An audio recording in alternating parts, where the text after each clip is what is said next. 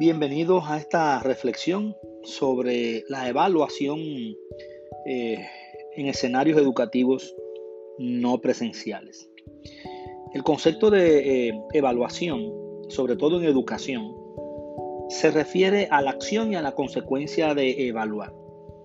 Es decir, evaluar es un verbo cuya etimología indica valorar, apreciar y aquilatar la importancia de algo resaltando las ventajas, las bondades, las cualidades, atributos del proceso o, de la persona evaluada.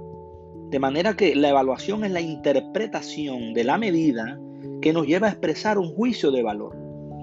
Pero evaluar no es medir. La medición solo aporta datos e informaciones y la evaluación aporta comprensiones, argumentos, interpretaciones, valoraciones. En consecuencia, cuando nosotros hacemos un examen, una prueba, eh, un quiz, un test, no estamos evaluando, estamos midiendo. Aparentemente estamos midiendo. Porque evaluar es analizar el proceso de aprendizaje que lleva a cabo el estudiante, interpretar, comprender y emitir juicios de valor sobre ese proceso. Sin embargo, desde el punto de vista metodológico, la evaluación se basa en la obtención de datos eh, y de informaciones, o sea, en evidencias que son representativas del estado de desarrollo del proceso formativo en un momento determinado. Y estas evidencias se someten a una interpretación, a una comprensión de la realidad para emitir juicios de valor que conducen a la toma de decisiones sobre el proceso formativo. Evaluar es valorar. Evaluar significa asignarle valor a algo, no, no quitarle valor. Cuando evaluamos debemos darle valor al proceso de aprendizaje de los estudiantes, concentrarnos en sus avances, en sus logros, no resaltar tanto sus desaciertos y sus errores.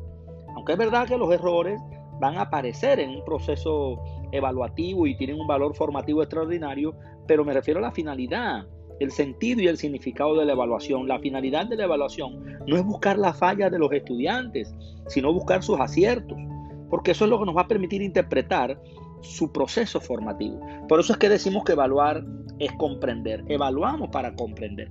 Casi siempre evaluamos a la, persona del estudiante y no evaluamos su desempeño. Evaluamos para castigar y no evaluamos para mejorar el desempeño de los estudiantes. Debemos evaluar para que los estudiantes aprendan. La evaluación debe ser formativa, de lo contrario no es evaluación. O sea, esta intencionalidad formativa le permite al profesor mejorar y perfeccionar el proceso de formación. Para que la evaluación promueva el aprendizaje, los estudiantes eh, eh, eh, deben querer aprender, deben estar motivados por el proceso evaluativo. Los profesores no podemos tomarla como un mecanismo de dominación y control. Debemos asumir una actitud abierta, honesta, humilde, comprensiva. El estudiante debe percibir que el profesor en realidad es transparente, que no está utilizando la evaluación para sancionarlo si el profesor utiliza la evaluación como un mecanismo amenazador, entonces el estudiante le hará rechazo a la misma y la considerará como su principal verdugo. La finalidad de la evaluación no es calificar.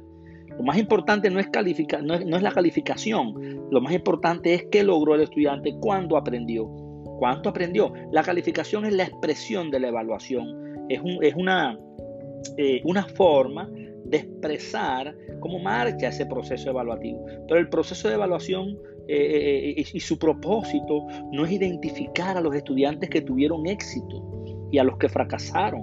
El propósito de la evaluación es orientar el proceso de aprendizaje de los estudiantes. En múltiples, en múltiples ocasiones nosotros identificamos y confundimos evaluar con medir, evaluar con calificar. Y reducimos la evaluación a una simple medición, a una simple cuantificación del saber. Y el conocimiento no se puede medir. No es lo mismo eh, evaluar que medir, no es lo mismo evaluar que calificar. La evaluación está relacionada con el análisis y con la interpretación de datos e información. Y la calificación consiste en asignar números o letras al resultado del estudiante, catalogándolo de mejor o peor según una escala previamente establecida. Pero en realidad las calificaciones no dicen nada del aprendizaje de los estudiantes, no dicen nada. Evaluar es valorar, evaluar es comprender. En cambio, calificar es excluir, calificar es cuestionar. Por eso yo digo que no existe una evaluación objetiva. Toda evaluación es subjetiva porque la realiza un ser humano que es un sujeto dotado de subjetividad que asigna comprensión, sentido, significado al proceso de aprendizaje de los estudiantes. Cuando se trata de calificar, esto nos remite al concepto de medición también, pues comparamos el resultado del estudiante con una unidad de medida. Ahora bien, reflexionemos seriamente, con profundidad, en la posibilidad de determinar con exactitud numérica cuánto conocimiento, cuánta habilidad, cuánta destreza, capacidad o competencia posee un estudiante en un momento determinado en comparación con otro. Eso es imposible. ¿Cuál es la unidad de medida de un conocimiento? ¿Cuál es la unidad de medida de una habilidad? ¿Cuál es la unidad de medida de una destreza, de una capacidad o competencia? ¿La puedo medir en por ciento? ¿En, centímetros? ¿En, ¿En gramos? ¿Cuál es la unidad de medida del saber? O sea, el conocimiento, la habilidad, la destreza, la capacidad, la competencia, cualquier saber, es un fenómeno y un proceso de naturaleza neuropsicológica que se relaciona con la configuración cognitivo-expresiva de la personalidad del estudiante. Y como todo fenómeno neuropsicológico, en sí mismo es inconmensurable. No se puede medir ni comparar. Sin embargo, a la hora de evaluar al estudiante, nosotros le otorgamos calificaciones ¿Y, cuál es el criterio que seguimos para, otorgar esas calificaciones?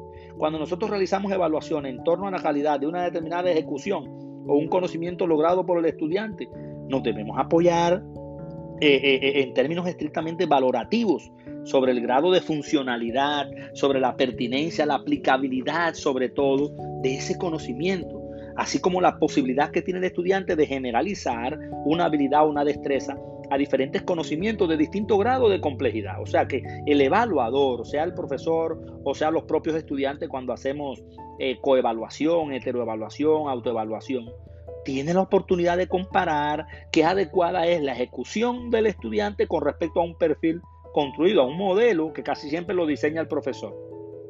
La evaluación se basa en analizar cualidades y atributos del proceso de aprender. Por eso su esencia y su naturaleza es cualitativa no cuantitativa. La evaluación siempre es cualitativa. De lo contrario, no es evaluación. Hablar de evaluación cualitativa es tautológico, es una redundancia. Lo que es cuantitativo es la calificación. Es por ello que en un proceso evaluativo no debe haber grados, no debe haber niveles, no debe haber escala. Porque siempre que usamos una escala, estamos cuantificando, aunque lo categoricemos con letras. Aunque lo categoricemos con letras, estamos cuantificando porque hay una escala, hay un nivel, hay un grado. La evaluación se asocia más a la descripción, a la comprensión, a la valoración, al argumento. En cambio, la calificación está más relacionada con el número o letra que permite clasificar al estudiante en una escala y, encasillarlo, porque lo que hacemos es encasillar al estudiante en, una letra o en un número o en una palabra. En la evaluación no hay calificaciones, no hay notas, ni en número ni en letras. Sencillamente el estudiante aprueba o no aprueba el curso y se hace una valoración descriptiva comprensiva de su proceso de aprendizaje. Se describen sus logros, se argumenta de manera comprensiva, caracterizando sus aciertos, sus desaciertos, según un perfil esperado, por supuesto. Pero si hacemos una escala, eh, incluso mediante rúbricas, seguimos en lo mismo. Y lo que hacemos es quitar los números y sustituirlos por letras. Lo cuantitativo es sumativo, en cambio lo cualitativo es comprensivo. Por eso es que yo reitero que evaluar es comprender, interpretar y valorar. En cambio, calificar es excluir. Yo estoy de acuerdo que debemos valorar el aprendizaje del estudiante. Debemos valorar su desempeño. Pero, ¿qué despliega el estudiante en su desempeño? Conocimientos, habilidades, valores. ¿Qué aprende el estudiante? Conceptos, destrezas, actitudes, o sea, una competencia.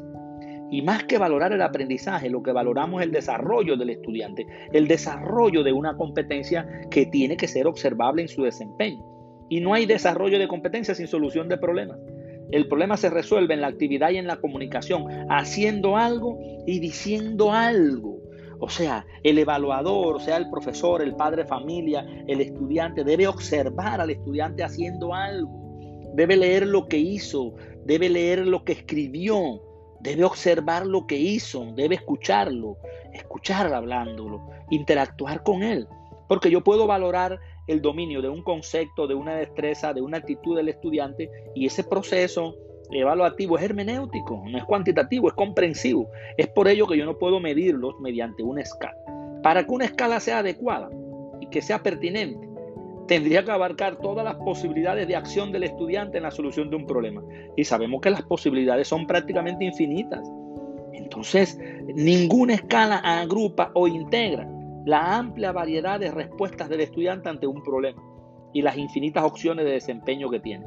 Es por ello que las condiciones, los criterios, los descriptores, los indicadores no deben subdividirse en una escala de niveles, dado que las competencias son inconmensurables, no son medibles.